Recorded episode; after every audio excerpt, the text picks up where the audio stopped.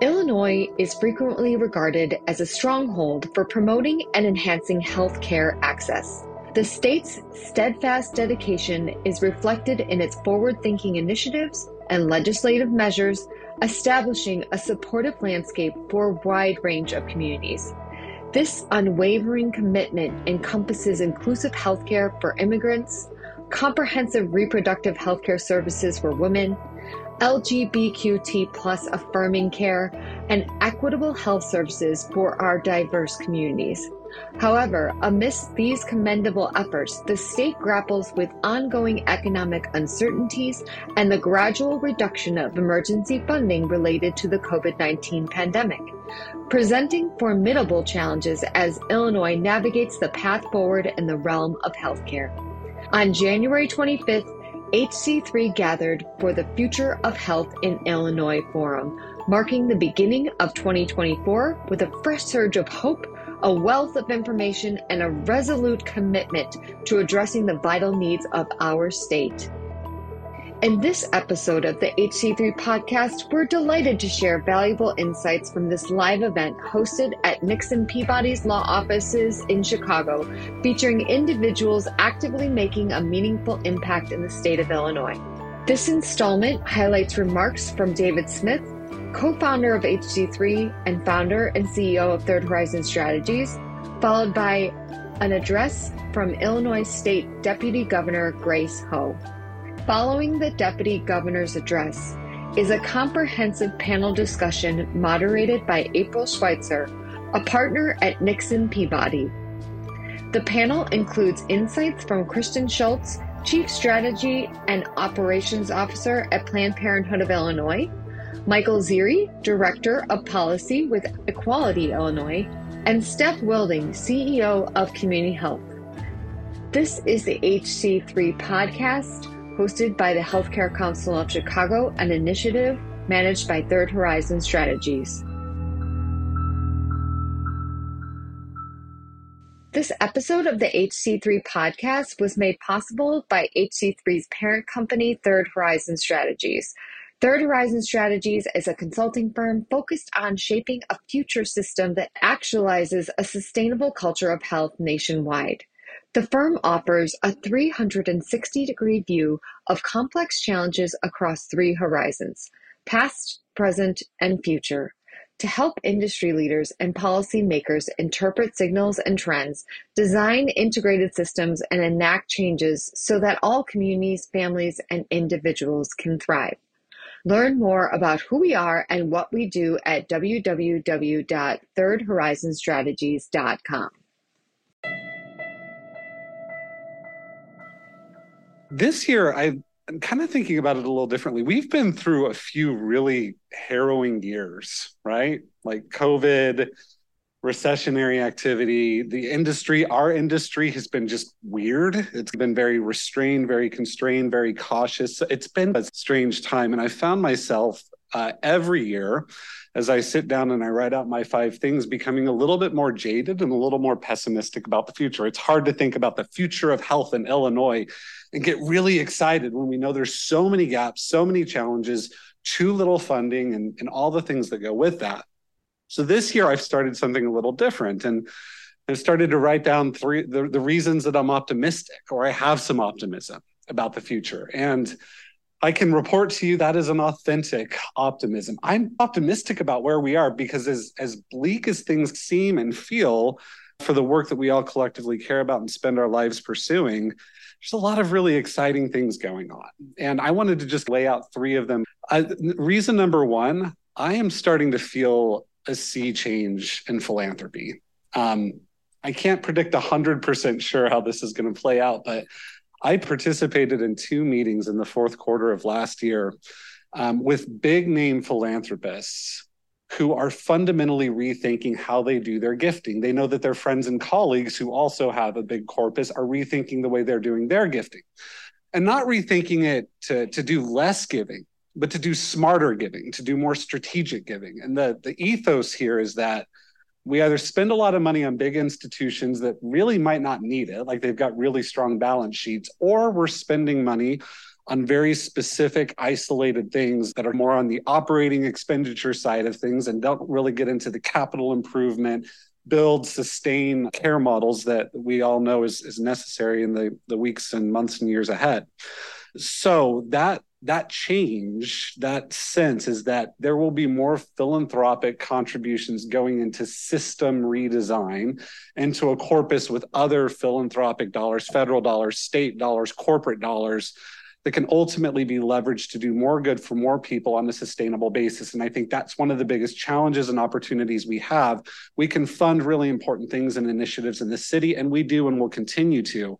But at the end of the day, we have a system in this city that can't really colloquially be defined as a system. It doesn't work well together and it needs capital and it needs smart people to help redesign how care works for uh, communities throughout the city of Chicago.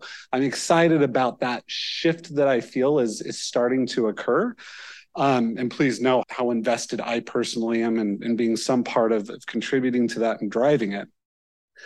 Second thing I'm excited about might get a few groans and a few eye rolls. I come from the camp. I'll just tell a really quick story. I worked for Mike Leavitt for a number of years. Some of you may have heard this. And Mike Leavitt had been a, a three term governor of the state of Utah. He had been the Health and Human Services Secretary for President Bush. And his big shtick as HHS Secretary, and then when he went back into the private market, was all around uh, value based payments and incentive alignment and, and so on. And so I remember when I started at Leavitt Partners he had this talk track that we were 25 years into a 40 year journey to transition to value based care. When I left the organization eight years later, I was sitting, he was giving a speech to a big audience.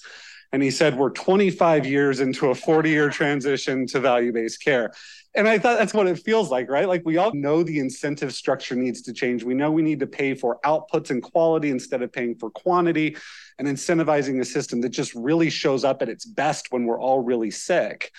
But it's been hard to move. The government's had trouble moving us. The state has had trouble moving us in that direction. We've had a bunch of false starts. And while there's a lot of exciting things going on under the surface, I am optimistic that we're going to start to see yet another sea change here. The transformation funding that HFS has made available over the last few years has gone to fund some initiatives that are really important to moving us in that direction. The other thing I'm excited about here is we have accessibility now to a bunch of data that we've never had access to before that gives us a much fuller picture of the economics of healthcare from commercial to managed Medicaid to the uninsured uh, than we've ever had before. We can start putting together this view of what's happening with a system or at a site level down to the unit price level of measurement.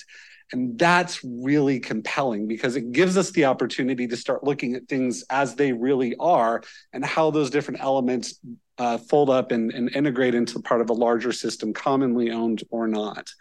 The third thing I'm excited about or optimistic about, and I've always felt this way, we have this incredible gift of all the big urban cities I've been to, all kinds of conversations with folks like you in the room that I've had over the years. There is no city like the city of Chicago that has the resources, the men and the women that lead and steward those resources, that we have incredible infrastructure and community based organizations, federally qualified health centers, community mental health centers and the men and women that run these facilities, that run these places, are honestly majority. They're people of amazing character, high quality character. They know what they know their stuff. They know the city. They know the communities they serve. They're passionate about the work that they do. And I think that infrastructure combined with opportunities and how we start to reorganize payment under HFS's leadership and under the leadership of the people in this room and the shift in philanthropy, I believe over the course of the next 12 to 18 months is going to give us an opportunity to do some things we've never really been able to do before in this city and in this state. And part of leading that charge will be our political leadership in Springfield. And we are delighted to have one of those political leaders with us this morning who will share some remarks. We'll take a quick break and then we'll transition into a broader discussion with some other leaders in the city. Deputy Governor of Health and Human Services, Grace Hou, who has spent her career in service of communities and people, families throughout this state and in this city is with us this morning. And I'm excited that she's here because I think there's a lot of energy in Springfield. I think there's a lot of important conversations happening. I think there's a lot of hard conversations happening. Uh, and I think your leadership is going to be so seminal to us as we move forward. Thank you, David. I feel like I could just say ditto and then we can go into questions. Good morning to everyone. Thank you for having me here. I am, I think, less than 100 days into my position here as Deputy Governor for Health and Human Services. So I know everything and I know nothing. And it is daunting to be here with you all to talk about what the future of healthcare is because we are the future of healthcare. What I'm going to try to do is to share the optimism that David has, share with you the experiences of the past three months. I started in October. And then, of course, reflecting on my time as the Secretary of the Department of Human Services, which I served in that capacity since March of 2019. I have been working in every sector that is nonprofit as an adult, not including my time at Baker Square. And it's been an amazing journey to really work at the front lines at Chinese American Service League, Chinese Mutual Aid, coming to state government as assistant secretary for the Department of Human Services, and then going to Woods Fund Chicago, which is one of the most amazing private foundations in the universe that really funds organizations to agitate, to push policy, to fight the brutality of structural racism and poverty, and then coming into this amazing position to work with a governor who actually really cares about the future of Illinois and, of course, the future of healthcare. I hope to tell you some things that you may not have known, but you all are the experts. It's a little daunting because you all actually know far more than me. But I th- think, in terms of this kind of theme of optimism, I do feel extremely optimistic. I think any public service leader has to be optimistic to be good at their job, right? Because we believe in the power of change, we believe in government, and I am addicted to working in public service. It is exhilarating, it's terrifying, it's scary, it's amazing. But the governor has really um, uh, been a magnet to, I think, a diverse set of people who believe in the power of government and I see some other public servant allies here with me today. There's really nothing like it. And I probably sound like a recruiter because I also am a recruiter. We have new leadership in the biggest state agencies in Illinois, not just in the Health and Human Services portfolio. I think the David's point, we have a new director of healthcare and family services, Lizzie Whitehorn, who I've had the opportunity to work for four years. She was a first assistant deputy governor She's wicked smart, so organized, very compassionate, and really interested in transforming HFS in a way that is community informed is really taking the opportunities that are in front of us, as David said, the, the RFPing of the managed care organizations and the power that is Medicaid, right? And using it and leveraging it for so much more. And she has a new chief of staff, Dana Kelly, who comes from community based healthcare, and they do have a lot of vacancies.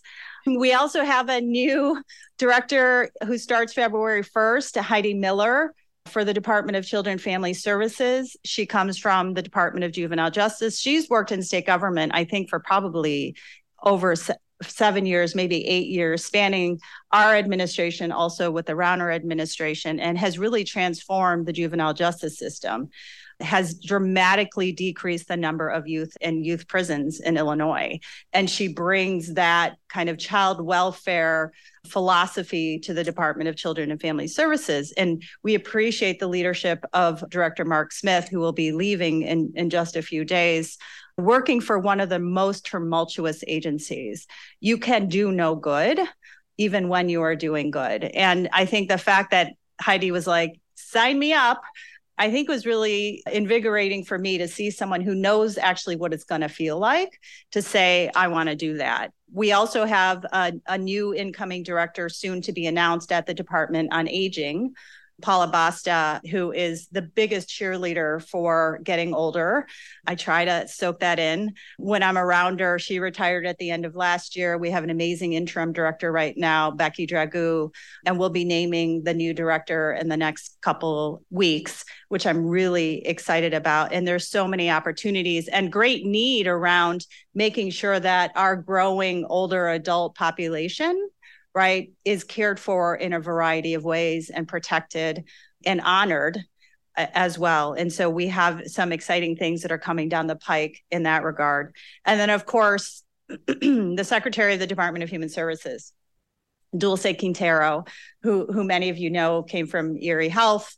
I've worked with them since I think May of 2019. Uh, they are one of the most vibrant funny, earnest, compassionate, and strong leaders that I've ever had the opportunity to know. And I'm grateful that they have had the opportunity to go from our assistant secretary to the secretary. And if you don't know them, you should absolutely get to know them. The Department of Human Services.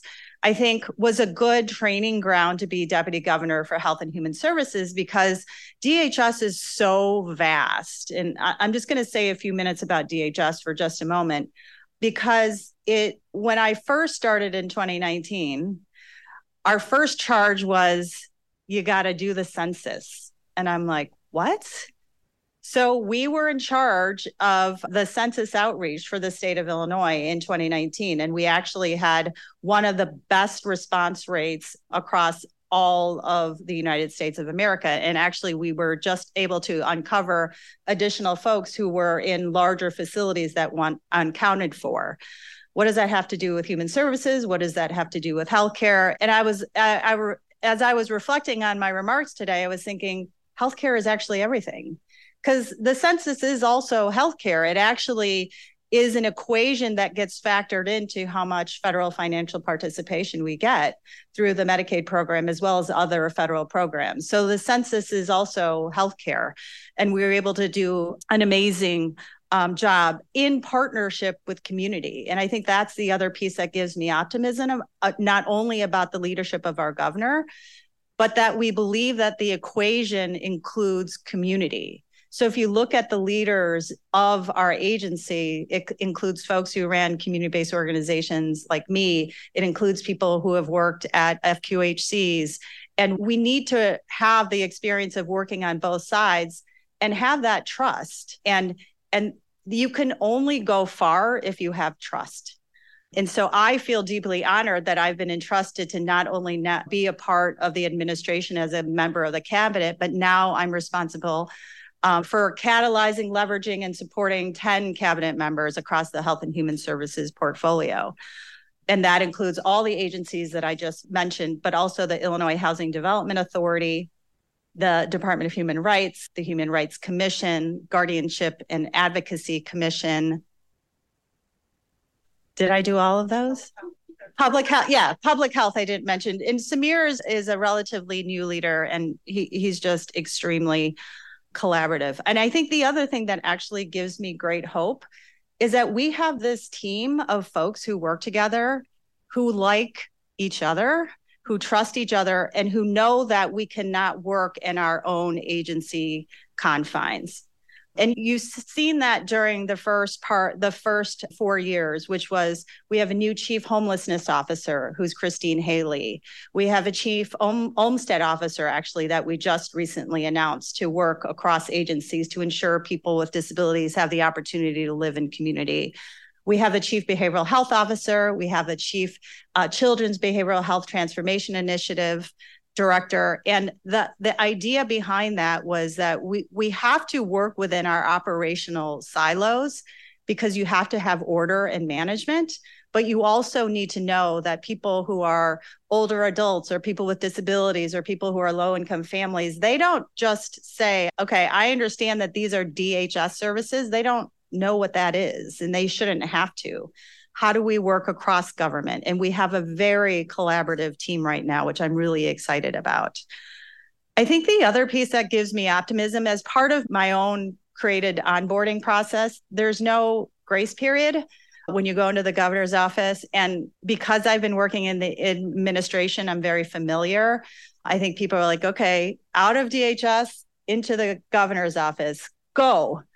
And it has been drinking from multiple fire hoses, building the plane while we're flying it, building the ship, all the metaphors that we've created and, and thought about, especially during COVID, is certainly true. But what I've been trying to do is to protect also time to learn because I know, I think one of the most important things as a leader to, to, know is what you absolutely do not know and have no idea about. And so when I first started, um, said to the cabinet directors that I want, I have to go out into the field. I have to get to know the frontline caseworkers. I want to shadow DCFS workers. I want to meet with community providers. And so I'm making sure that I'm carving time out of my schedule in order to do that. And that has been profoundly moving and inspiring. Uh, we did a couple town halls with DCFS caseworkers and we went to their simulation training center. And i thought the simulation was going to be in front of a computer like driver's ed. But it was actually a, a, room like a door into a room that kind of replicated the circumstances by which a caseworker would have to knock on the door and open it.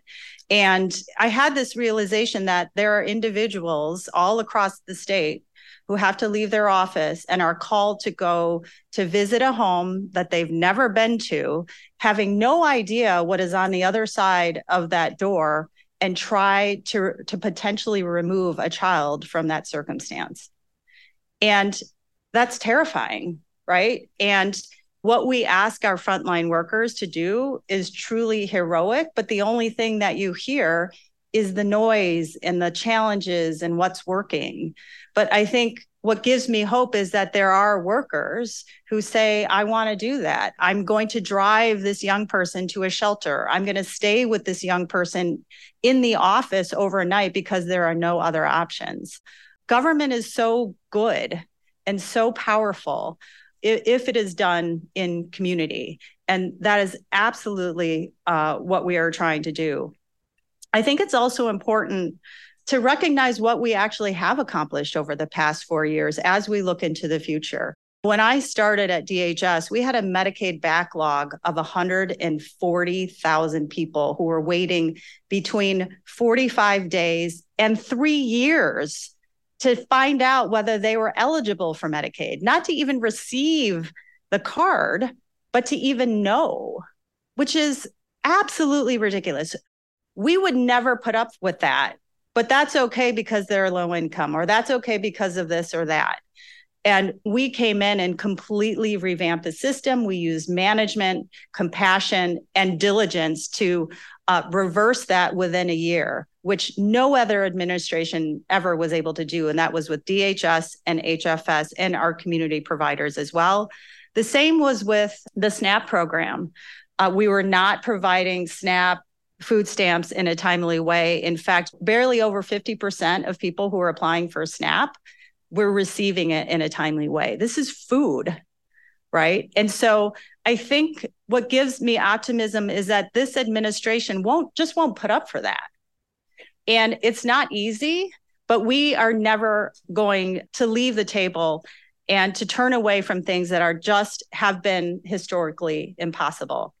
David talked about value based um, healthcare, one of the things that I really need to get my head more wrapped around and understanding. And we had the opportunity to get a briefing with Lurie Children's Hospital and learned about their amazing pilot that's happening on the West Side, a seven year grant that they've gotten from CMMS to really figure out how that can come to life. And I'm really fascinated because I want to understand how government can be a part of the solution in making that happen. Healthcare is the creation of the Office of Violence Prevention, the Office to Reduce Gun Violence in Illinois, the Home Illinois office. There's so many things that are happening that are good. There's a lot to be said around what the governor has done to to make sure that there is choice in our state. And we've seen growth, as you may know, in terms of the numbers of women and people who are pregnant who come to Illinois seeking reproductive health care. And we should be so proud of our state in that way. I think before I stop is the migrant crisis or the migrant mission. We are working in partnership with the city of Chicago. It may not look evident, if you read the papers, the way that I describe it to people is there are two planes. There's the rhetoric, similar to the DCFS rhetoric.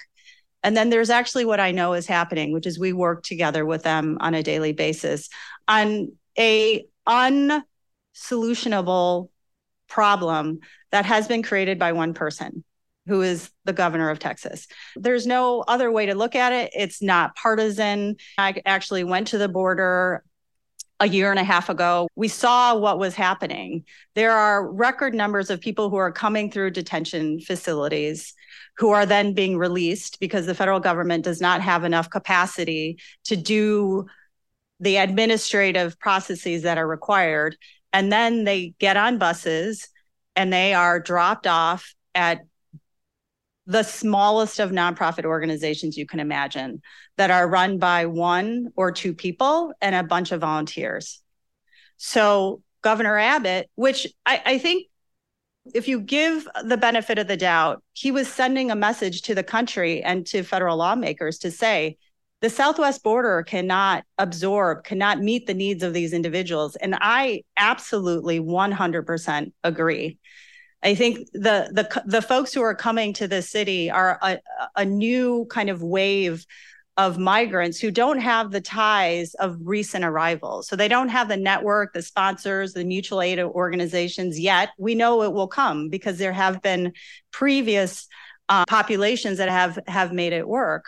But you put that in combination with the fact that we are being targeted strategically and deliberately to send a message to the country, I think is now it's beyond a message, right?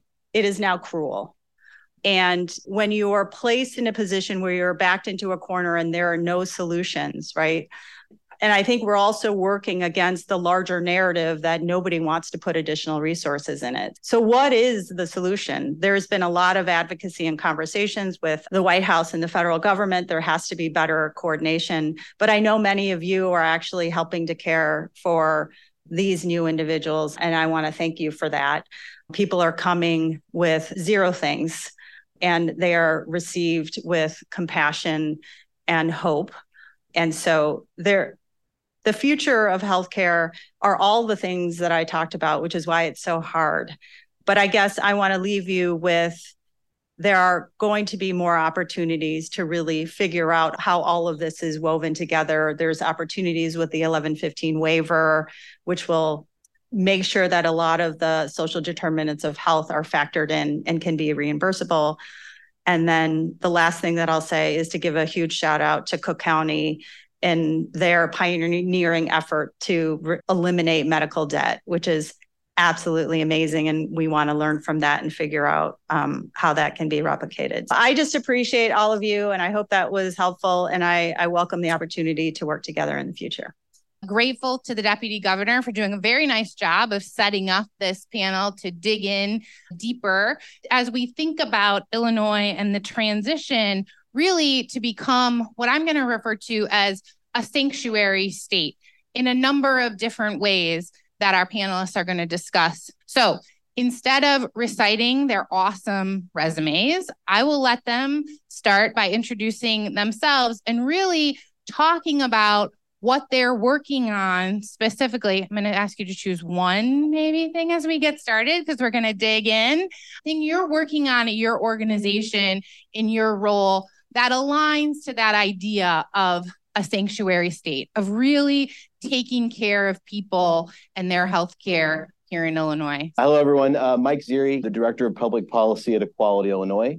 Equality Illinois is the state's LGBTQ plus civil rights organization, and I just celebrated my ninth anniversary with the organization. And just for perspective, what a policy director does is uh, I get to go to Springfield a whole lot and make sure that the legislators, and we have a great pro equality supermajorities in the House and Senate, that they keep Illinois moving forward. and why that's important to give some context in the first, uh, what are we, 23 days, 22, 23 days of January, 340 anti-LGBTQ plus bills have already been introduced in state capitals across the country. If you look at last year, this time, maybe 90. 600 in all of 2023. So we're seeing all of these anti-LGBTQ plus bills, including some here introduced in Illinois. Those bills don't advance because of advocates, because of stakeholders, because of great pro-equality legislators, but they get introduced here. But in some states, they do pass. As an example, the Ohio Senate overrode the governor of Ohio's veto of a ban on gender affirming care for youth. So now Ohio joins the many states that have enacted a ban on gender affirming care for youth. And if you just look at the states all around us, um, Indiana, Kentucky, Missouri, Iowa have all implemented bans on gender affirming care for youth. This is best practice care based on medical standards that all the mainstream medical associations support and say is important to life saving, life affirming care. So for those reasons, it's important that Illinois keep moving forward. And just anecdotally, to the point about a, refuge state or an affirming state, we at Equality Illinois probably uh, were in person at 12 or probably 13, 14 Pride festivals across the state last year. Chicago to Carbondale, Champaign, Peoria, Bloomington, all over. There are Pride festivals everywhere, and it's amazing. But at every single festival, someone came up to our booth and said, I just moved here from Missouri. I just moved here from Tennessee and yes, Florida and Texas. And I came here for the protection of the laws of the state of Illinois because this is a state that supports access to reproductive health care, supports access to gender affirming care. And our, our partners in Carbondale have told us that they have helped at least 12 families move and settle in Carbondale to escape the laws, eh, the harsh laws of places like Tennessee. So, for those reasons, we've it's our priority to keep Illinois moving forward. We know access to health care to affirming and equitable healthcare as a priority for the LGBTQ plus community. Uh, because our community has told us that as part of our strategic planning process across the state. Um, and so we worked on a couple initiatives in the past, which I know we'll talk about healthcare cultural competency. We're working on some current campaigns about how do we ensure that all students in public schools receive age appropriate, medically accurate, inclusive sexual health education. Kristen Schultz. I'm the Chief Strategy and Operations Officer at Planned Parenthood of Illinois. I have been with the organization for years. I started in January of 2020, 30 weeks pregnant. So it's been a super fun four years. And I focus on leading the operations with my clinical dyad of our 18 health centers across the state and several telehealth platforms. I also lead our strategic planning work with my senior leadership colleagues and, of course, our, our CEO. So, what we're working on is we've gone through several different periods over the last really six years. And that was an understanding that we would lose protections for abortion rights, uh, at least at the fe- even at the federal level or even at the regional level. And so we had been preparing for the likelihood that we would see an influx of abortion patients, really starting with our CEO's tenure in 2016.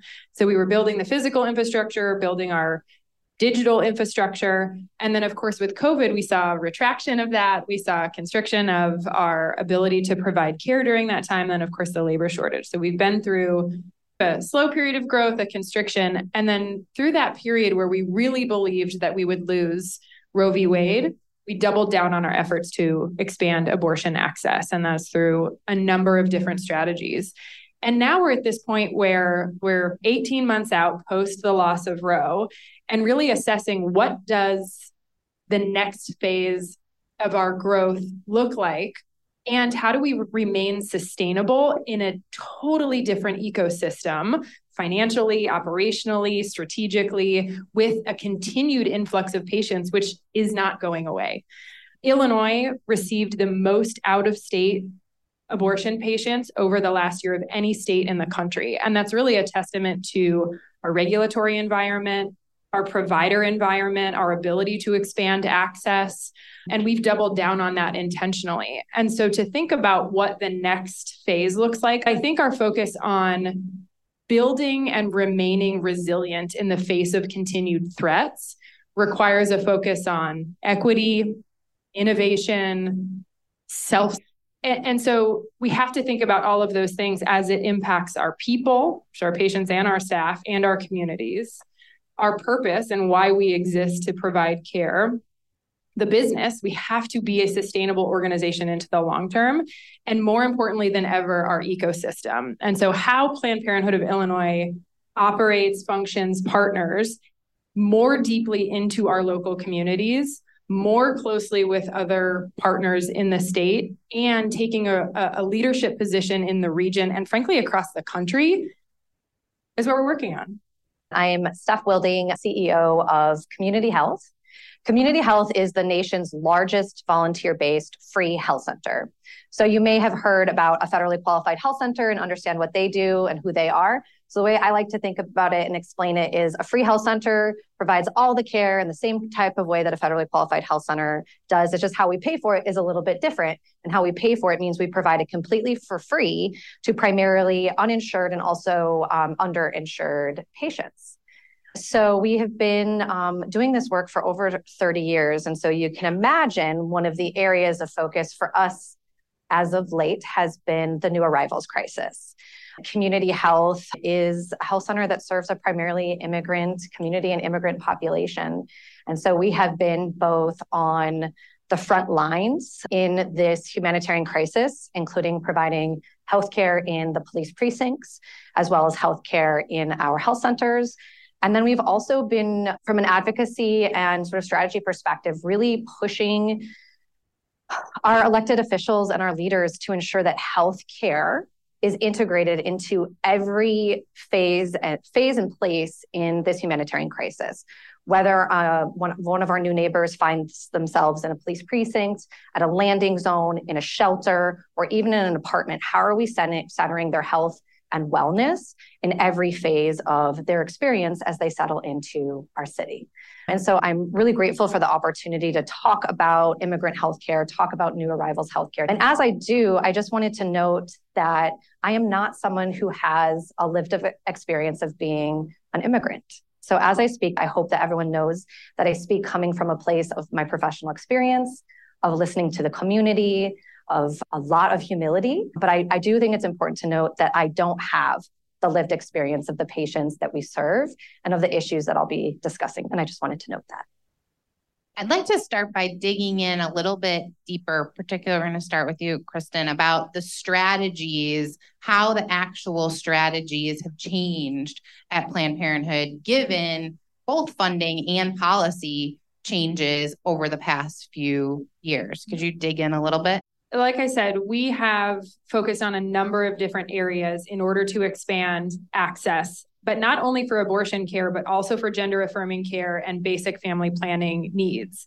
And that was actually one of the core fundamental beliefs in our expansion efforts was how we remained and centered equity for our communities and for our both geographically and also our communities of patients to ensure that we weren't over indexing in care for out of state abortion need and just eroding local community resources.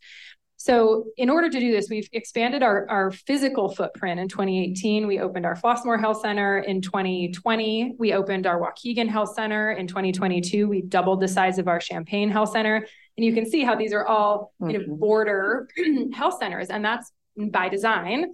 And happy to announce that in December, we opened our Carbondale Health Center. So you can see that we had a kind of a northern physical strategy, an eastern physical strategy, a southern physical strategy, and we're lucky to work with really excellent partners to the west with our Fairview Heights Planned Parenthood, run by the St. Louis affiliate, and Hope Clinic, and a number of other independent providers. And at the same time, we were building our digital infrastructure. So, as many healthcare organizations experienced through the pandemic, our really not even necessarily by design or by strategy, but our telehealth presence expanded pretty significantly. In addition, we also focused on these wraparound services to provide support for our mainly our abortion patients, but really a rising tide lifts all boats. We expanded our behavioral health clinician team. We built a patient navigation team, which helps patients get from their home to receive care in Illinois. We expanded our contact center, our infrastructure, everything had to expand as we contemplated seeing more abortion patients. And at this point, we've seen abortion patients from 41 states, and we've seen over a 50% increase in, in abortion demand. And that's limited by our own capacity. And so some of the regulations, and you may have seen some of this work in the media that after post Roe v. Wade, the total number of abortions in the United States increased. It didn't increase, it didn't decrease. Mm-hmm. And that's a testament to some of the uh, access states like Illinois further increasing measures to allow for more accessible care. Telemedicine, medication abortion via telemedicine, advanced nurse practitioners being able to provide procedural care. All of these things in protected states like Illinois are actually doubling down on access and, and allowing an increase. So that doesn't care for the patients that are actually having to go from Texas or Florida to get to us. Our average one way patient journey is over 180 miles for our out of state patients. And our average spend to support those patients is almost $500 per patient to get them from point A to point B. And that doesn't include lost wages, childcare, potential loss of risk of their job. So many different factors that go into that. And that's a net new demand to the entire ecosystem that there isn't direct financial support for. And so we've had the good fortune to rely on private support for that. But is that sustainable in the long term when that net new demand to the ecosystem does not go away and does not have a funding source? So those are the things we continue to contemplate moving forward. Um, Steph, could you talk? You talked a little bit about going to where people are, mm-hmm. right? Could you talk a little bit about how your actual services have changed and how that affects your staffing, right? What have you had to do in light of this crisis? Yeah, so talking a little bit about this, maybe expanding even beyond the last 10 months or so, CommunityHealth, like every healthcare provider, was on the front lines during a global pandemic. In fact, it has been four straight years for us of crisis, which is a whole other hmm. panel we could probably have, right? for the workforce, truly. I mean, we laugh, but truly, that's certainly a theme.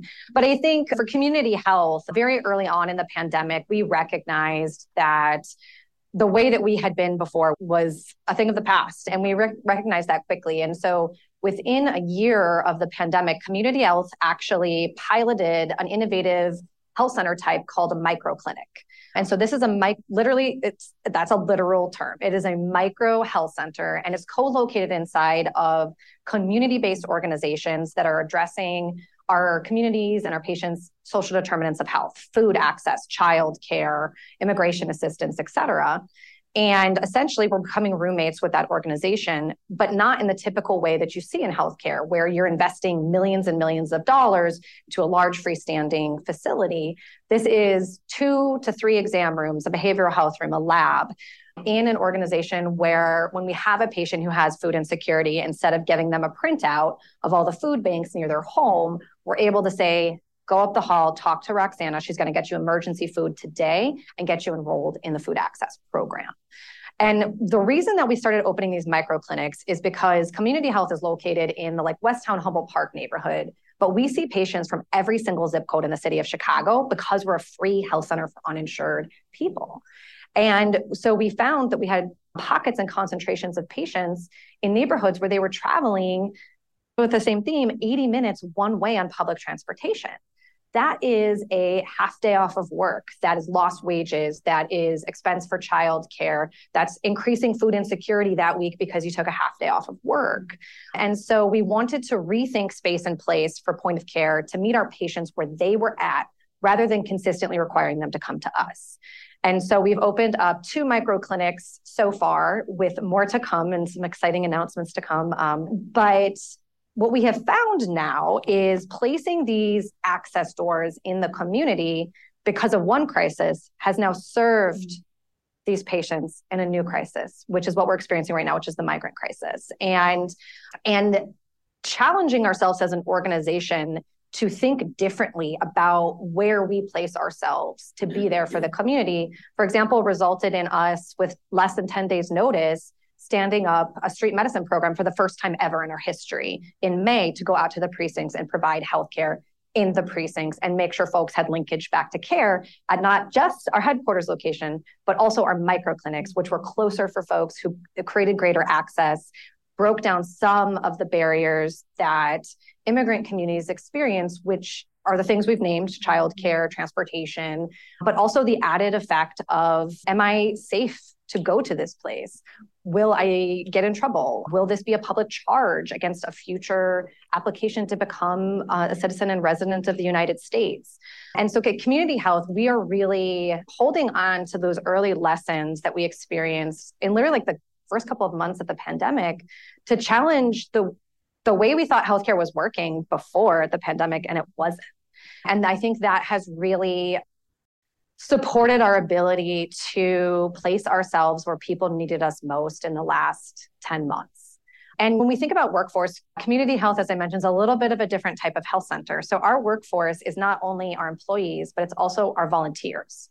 And so we're actually in a very, I would call it beautifully unique position to ramp up access much more quickly than in traditional healthcare settings because we rely not only on employees, but also providers. When we needed to, for example, launch street medicine in 10 days, we put a call out to our providers. And within two days, we had a waiting list of MDs who wanted to go out to the precincts with us, with our staff, as well as all the other volunteers. Same with our interpreters, same with our triage and flow volunteers. And so one of the beautiful things about free clinics is that we structure our staffing a little bit different and that allows us to be more nimble be more flexible and in this case really be on the front lines immediately in a crisis doing something we had never done before. And so when we experience workforce shortages which we're not unique in that way, I can tell you that. We are able to tap into our volunteer workforce. So, to give you guys some perspective, CommunityHealth has 50 employees, but we have over 1,000 volunteers. And asking a part time provider who's maybe in our clinic four times a month to come in five times a month is something that's easier to do than to ask a full time provider already working probably more than 40 hours a week mm-hmm. to take on more patients or take on more time. And so in that way, we have a nimbleness and flexibility to adapt to community needs quickly and in the moment because we're not only reliant on a paid workforce, but also a volunteer workforce. Mike, we're going to come to you. And could you talk a little bit, even in Illinois, right? Mm-hmm. There's still barriers, right? Mm-hmm. Can you talk a little bit about the barriers that the LGBTQ community faces and the current strategies or priorities that you're working on right mm-hmm. here? Yeah, absolutely. I do want to first say we're not a direct service provider. So we take are the experiences and what providers tell us and help turn that into policy. And I was telling Kristen earlier, there's not a day that goes by that I don't talk to the policy and government affairs team at Planned Parenthood Illinois. We are so close at the Capitol and on everything. And and we also talk to our network. There's a, great, there's a beautiful constellation of LGBTQ plus community organizations across the state. Carbondale's Rainbow Cafe, um, Howard Brown Health, uh, AIDS Foundation, Peoria Proud, et cetera as part of our strategic planning process organizationally two years ago, we did a big listening campaign across the state of community members, allies, political leaders, business leaders, et cetera. To that point, like where does it still hurt? Yes, we've got all these great laws in Illinois, but where is the pain? And the areas, of course, none of the stories fit neatly into any one to- bucket totally, but one of the major areas was access to affirming and equitable healthcare. And since stories are my currency in trade, because I tell those stories, share those stories with legislators to move policy, I always remember the story from Carbondale. And this has been a few years ago, but I always remember the story of the trans young person at the Rainbow Cafe who told us that because they could not identify an affirming provider in their community who would support them and affirm them as a young trans person and not misgender them, et cetera, they would travel to Howard Brown and it, we heard that, and our CEO and I thought, we didn't know Howard Brown was opening satellite offices. But no, they would travel five hours one way to access an affirming provider. Mm. And that is one of the barriers access to affirming care and providers. And we also heard stories of, of individuals who, when they would go to uh, get a prescription for PrEP, which is the, the once a day medication that is effective at preventing an HIV infection. They would ask for the prescription, and their doctor would either not know what it is, or B, would shame them for being sexually active. So, the lack of affirming care, the lack of equitable care, the lack of providers who understand the health needs of a trans individual.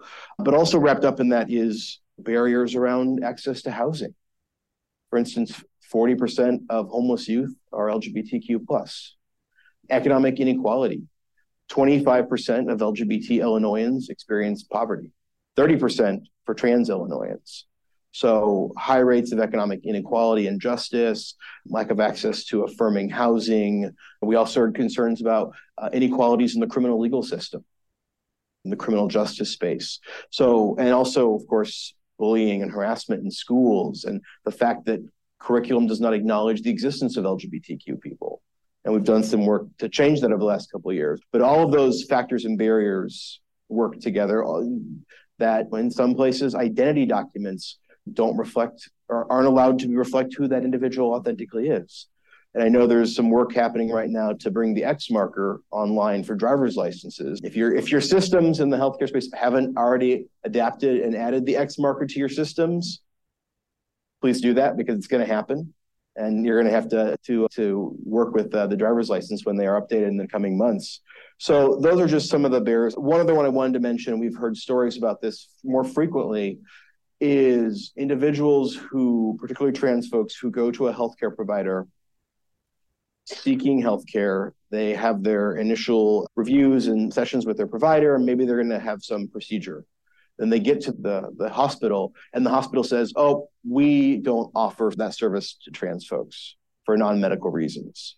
So there's a, also a lack of transparency among healthcare providers of what services are covered and not covered for non medical reasons.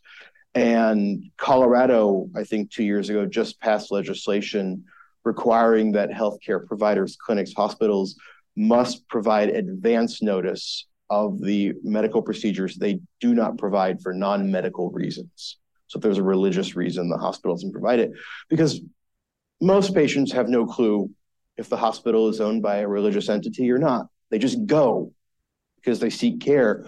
And then you have the trauma of being told, oh no, this procedure that you've been prepared for for months with your provider you now have to find somewhere else. So that issue of healthcare transparency is, is, is a huge barrier as well. Yeah, I'm going to go 180 degrees from barriers to talking about access. And a number of you have already spoken about transportation, right?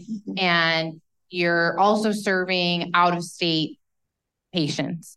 And I'd like to hear a little bit more about how are you dealing with follow up care. I know, Kristen, you have a navigation team, right? And so that's where I'd like to take the conversation. Maybe, Kristen, you can kick us off about how are you making sure that patients, yes, can get to the care, but then that the follow up care is provided too. Hmm. It's not a hard Here to question. start on that one. yeah, I'll say that we our navigation team and our thinking around how we provide navigation really is rooted in learning from the experts in organizations like the Chicago Abortion Fund and other funds who have been doing this work for decades. And as we thought about launching a navigation team, we knew that was not our core competency. And so, how do we learn from folks who have been doing this and really support their expertise and increase their capacity? Our first strategy was actually to be a grantor to Chicago Abortion Fund to effectively I don't know what it was, quadruple their capacity over this time period. And so it just speaks to this ecosystem piece first, which is let's rely on the expertise and the experience of the folks who have been doing this long before an organization like Planned Parenthood of Illinois has stepped into that. And so that partnership is extremely important. That said, there is still an internal need for us to have folks who say a patient has presented to us and now they can't get home. And so there is a just in time element to the need for practical support. And so we now have five, six, I think now just six navigators that really initiated their care on abortion patients, but we've expanded our practical support care also to folks seeking gender affirming care in Illinois because of the regulations across the region. But those needs are actually very different. And so we're still learning around uh, about what does a practical support program look like for abortion care, which by and large is coming getting one visit, staying a day or two, depending on the nature of your visit, maybe three, supporting patients through that. And then they go home. And so there is a follow up care piece there because patients who are seeking abortion care going back to a restricted state have immense fear around getting follow up care in their home state. And so luckily, Planned Parenthoods have this nationwide infrastructure where there is a safe place mostly for them to go. They can visit a Planned Parenthood if it's local to them and they get to go for miscarriage management in their home state. But we're very cautious about data, transparency, giving the right amount of information to support patients to receive that follow up care without putting them at risk in their restricted state. And that means even things like is was a prescription sent to a pharmacy for pain meds and what diagnosis code was attached to mm. those pain meds, like very detailed components that we had to really pull apart every little piece of that patient's visit and balancing patient access, patient transparency, patient data to their own access to their own data versus the risk in their home state. So the back to the practical support question, we are supporting patients with bus, planes, trains, automobiles, food stipends, Uber support, all of these intricate pieces and working again with the Chicago Abortion Fund in partnership for some of those other deeper things like childcare. And as we look at our support of our gender affirming hormone therapy patients or our gender affirming care patients who are seeing us, what becomes tricky is that's a monthly or quarterly or semi-annually annual visit that isn't a single time we navigate you and then you return to your home state. And so it's one of the reasons why we're so excited about our presence in Carbondale now. And we've been able to, to go in and pull from our infrastructure patients who were scheduled to be seen at Champaign or Springfield and call them and say, Your trip now just got six hours shorter. And that is where it feels like the physical access is so important. We see 10% of our visit volume now is gender affirming hormone care. That's such, so, so important to us, as is the care and concern for the fact that anyone with a uterus may need an abortion. And so, how we provide gender neutral, compassionate care for transgender population, folks who are non binary who come in needing abortion care is a key focus for us. I'm glad you mentioned the policy implications because what happens when someone receives care that is lawful in Illinois, but then goes back to Missouri and uh, a prosecutor says, You have broken the law of Missouri. Abortion is murder in the state of Missouri, and you just had an abortion in Illinois. I demand to see your medical records and to use that to charge someone. So, about a year ago, Planned Parenthood, Equality Illinois, ACLU, Planned Parenthood St. Louis region, we all worked together with Representative Cassidy and Senator Villanueva on a bill, the Patient and Provider Protection Act, mm-hmm. providing protections for both providers and patients who come to Illinois seeking care. What happens when their home state demands medical records in order to further a prosecution? So there's some protections in place, a, a shield law, a refuge law there. But there are other things like outside of the clinic, what happens if a state wants to charge somebody for receiving um, an abortion or gender affirming care that's criminalized in that home state, and they say, I'm going to go to local law enforcement in Jackson County, Carbondale, and I'm going to demand the automated license plate reader information to prove that you were in Carbondale and you were parked at that clinic. That so what what also was passed last year, thanks to Secretary of State Giannoulias, is the first ever regulations on how law enforcement in Illinois can share license plate reader data with other states if the if the request is because of a furtherance of an investigation around access to gender affirming care, reproductive health care, immigration status. The laws of the state will continue to have to be innovative because we can't honestly predict all the cruel and evil ways mm-hmm. that other states are going to continue to criminalize lawful health care. But there's that policy implication of what happens when someone goes back to their home state and Governor Abbott or Governor DeSantis or Governor Parsons of Missouri or, or whoever want to go after someone for receiving lawful health care in the state of Illinois, things we have to think about in our laws here. And those laws continue to change. Talking about access, could you talk a little bit about how you're thinking about balancing the services that are emergency right now crisis versus long term that you have maybe seen patients for a while and how are you balancing that and how are you thinking about it going into the future yeah it's such an important question and i think one of the challenges with answering this question is that we don't have the answer to the key inputs that influence a major factor here, which is how many folks are going to continue to come to our incredible city. And when I say continue to come, be sent to our city. Let me be clear there. And right now,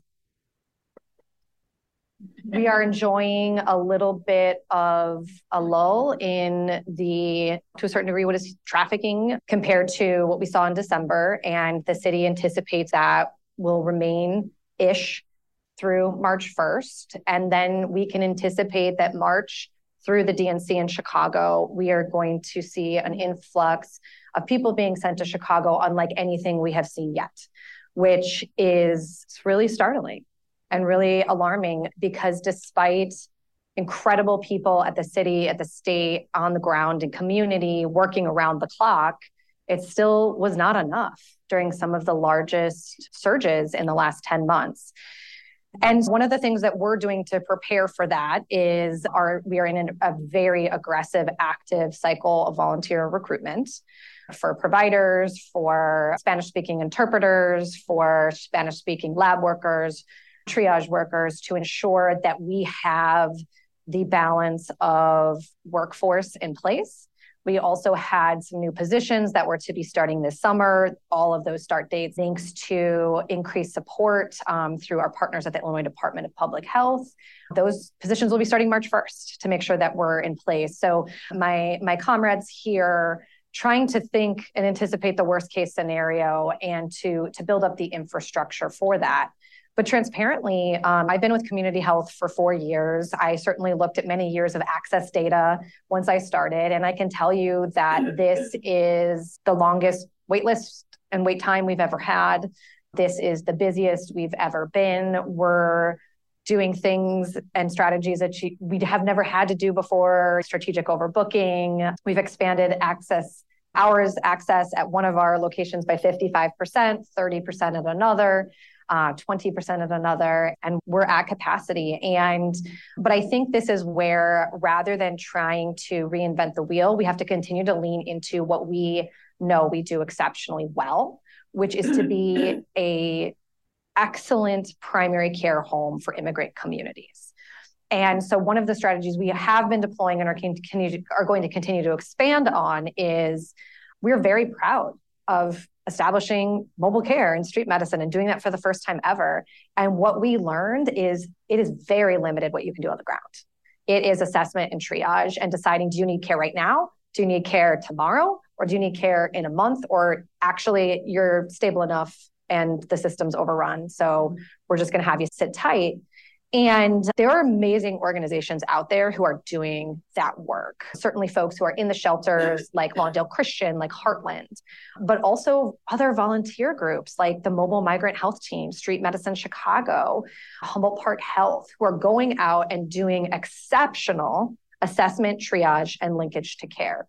And so, what we have done, similar to what I, am hearing my colleagues also say here, is like we're breaking down the silos between our organizations and really trying to lean into. So, that's really where we're trying to strike a balance.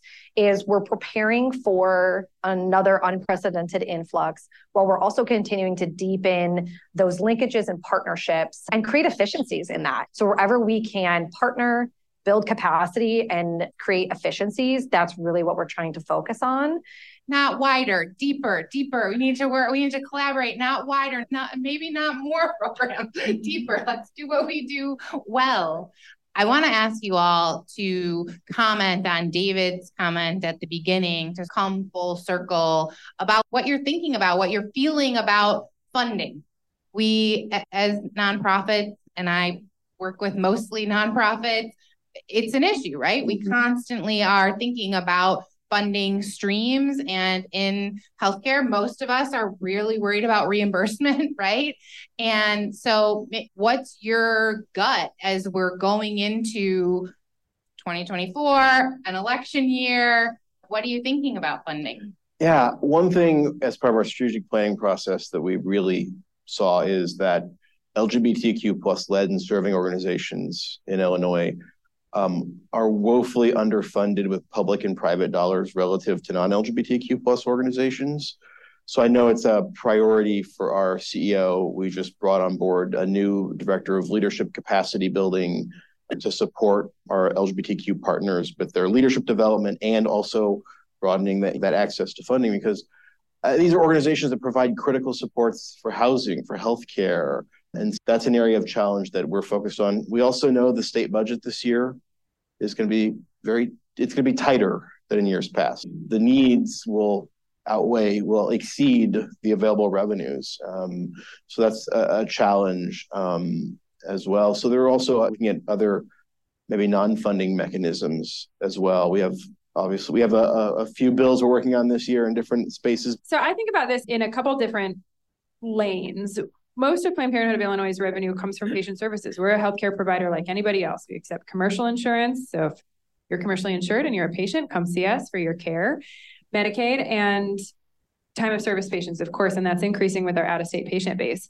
And like everyone, we're experiencing rising costs, particularly around labor, and reduced reimbursement and more challenges and administrative burden around reimbursement. And so the first really theme or vein around our financials is refining the model. We have to step into not only 2023, but really 2028 in terms of reimbursement models, including value based care, and how to be more efficient with our care provision model and finding lower cost sites of care and ways to provide that care. The other is really in the ecosystem. And so as we think about our access to the funding that you mentioned ours is underflowing to LGBTQ uh, organizations, as we think about Planned Parenthood's access to those, we have some of those resources. We have an institutional giving team that allows us to be really savvy at those applications. And so how do we build in ecosystem partnerships of smaller organizations that don't have those same resources so that not only do we deliver care arm in arm, but we actually seek funding arm in arm in order to increase the capacity of others who don't have the same resources to even get in the door to get the dollars. And so I think building the ecosystem earlier in that funding pipeline is critical. And then our reliance on private dollars does not go away. And I think going back to those earlier comments, the more we see institutional donors building mm. trust. I'll go back to that trust piece too of giving unrestricted dollars that then they say, I trust your organization to yes. use it at its highest and best. And really understanding how we use those dollars and put them to capacity building investments and not just operating funds, how we grow the infrastructure, grow the footprint, grow the relationships, grow the data flow, all of those things in order to increase are the three sort of lenses I think about when I think about our real focus on financial sustainability. And lastly, when we think about our financial sustainability, recognizing that some of the ways in which we hinder our financial outcomes are directly related to our explicit choices for equity. Mm. We don't mm. have exactly the same model that you do, but we provide an immense amount of subsidized or free care. And our choice to continue to do that has to remain in balance with our financial sustainability. We think about it as equity, access, and financial sustainability. And how do we remain in balance with those three and stay to our values while keeping the lights on?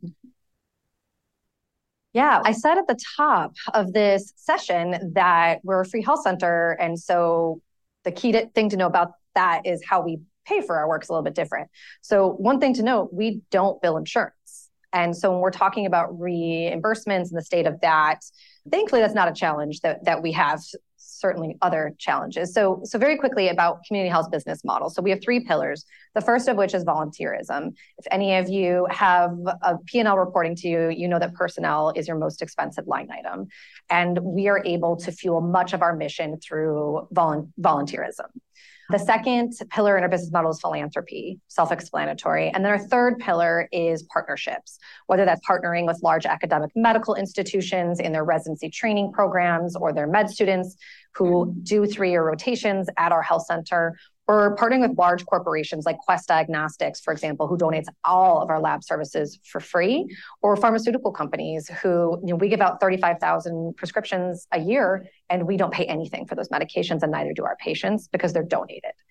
And so when we are thinking about our own financial sustainability, how we think of, about diversification in revenue for us is not only dollars, but it's also those opportunities for donated goods and services. And how do we talk about our value proposition as a free health center in the space. I would imagine there are many who this is the first time you're learning about a free health center. And yet there are 52 of us in the state of Illinois, and I believe 20 of us in the city of Chicago. And we are doing work. And the way that I like to talk about the free and charitable clinic sector is that not only are we a key pillar in the ecosystem. But in some ways, we're also like that foam spray. And the more space, like the more foam we can spray by having an uninsured person come to CommunityHealth, get really exceptional care, we're saving money for the academic medical institutions and their emergency mm-hmm. departments, or a federally qualified health center who may be balancing on very thin margins on their payer mix. One of the things that I think we have been focusing on, um, as a sector, though, is recognizing that foam spray impact and saying to the state of Illinois and the city of Chicago, we have a place in this, we have a seat at the table, and recognize that through the appropriate monetary contributions, grant making, et cetera, which is not something our sector has done before. And so in some ways, we're like doing things backwards than what you've seen. And so one of the things we're really proud of is that last year, for the first time ever, the um, entire Illinois free and charitable clinic sector was given a grant through the Illinois Department of Public Health, recognizing the role that we play. And so, as we continue to uh, increase our diversification and revenue with donated goods and services, certainly philanthropy, and I echo the sentiments. If there's any philanthropy folks in the room, we know what to do with our dollars. And so those general operating support that allow us to either increase operations, build capacity are so critical. And I really advocate to let us do what we do well. We also want to make sure that we are continuing to be a seat at the table at the state and city level because we're out there foam spraying everywhere to make sure that this foundation stays strong and that we're supporting our other health sector folks, hospitals, FQHCs. So that's really been an area of focus that, that we have had and proud to say that we did receive a second year of funding from the state of Illinois and we will continue to advocate for our role and our place and um, having a seat at that table. That's great. Thank you. I think that the deputy governor did a nice job of sharing her excitement, right, about public service, about uh, the nonprofit sector. And before we go, I just want to leave on a positive note. And so I just want to hear what gets you up in the morning to do your job that you're excited about as we head into and think about this year. I'm always excited. My dad calls me his hummingbird on speed to give folks from perspective. Yeah, I'm going to try to tell a quick story. And there's some intersection with other folks on the panel today.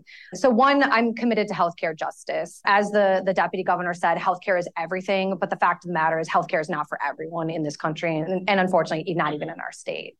And so I'm reminded of something that occurred over the summer when we were providing care in the precincts. And it was a day that typically in healthcare would be considered, ooh, this was a failure. We only saw three patients that day, right? Oh my gosh, all these resources. But one of the people that we saw, we were able to do a number of point of care testing, which included pregnancy. And this person's pregnancy test came back positive, and it was very clear that this was not happy news. Not just because she was sleeping inside of a precinct. And as she sat there talking to our medical provider with her two year old daughter, playing around and toddling, toddling as they do, she shared how this pregnancy was the result of a kidnapping and rape that occurred on her way to the United States, and that she feared what would happen if her husband were to find out. And we were able to steward her into CommunityHealth's main location immediately. We connected her with Planned Parenthood, and with other um, organizations that also gave her a private space to make the decision that she needed to do for her safety, for her body, and for the ripple effect that would have on her daughter. And so every time I feel like I'm lining up to the cliff, the precipice of burnout, I remember those individual stories because every single day, despite best efforts and intentions, our safety net loses people. And when we catch them, I cling to that. And when I hear folks and the work that you all are doing, I just have, in a dystopian time, I still have so much hope because when you show up to the police precinct, for example, we weren't the only people there. There were dozens of volunteers, dozens of people dropping things off, bringing food. In the midst of horrific times when you can cling to these moments of hope, cling to those moments of when you catch somebody, that's what keeps me going. And every day I do what I can and I fight as hard as I can to make sure that we are catching folks while I try to partner with someone amazing like the deputy governor who's trying to build a better net.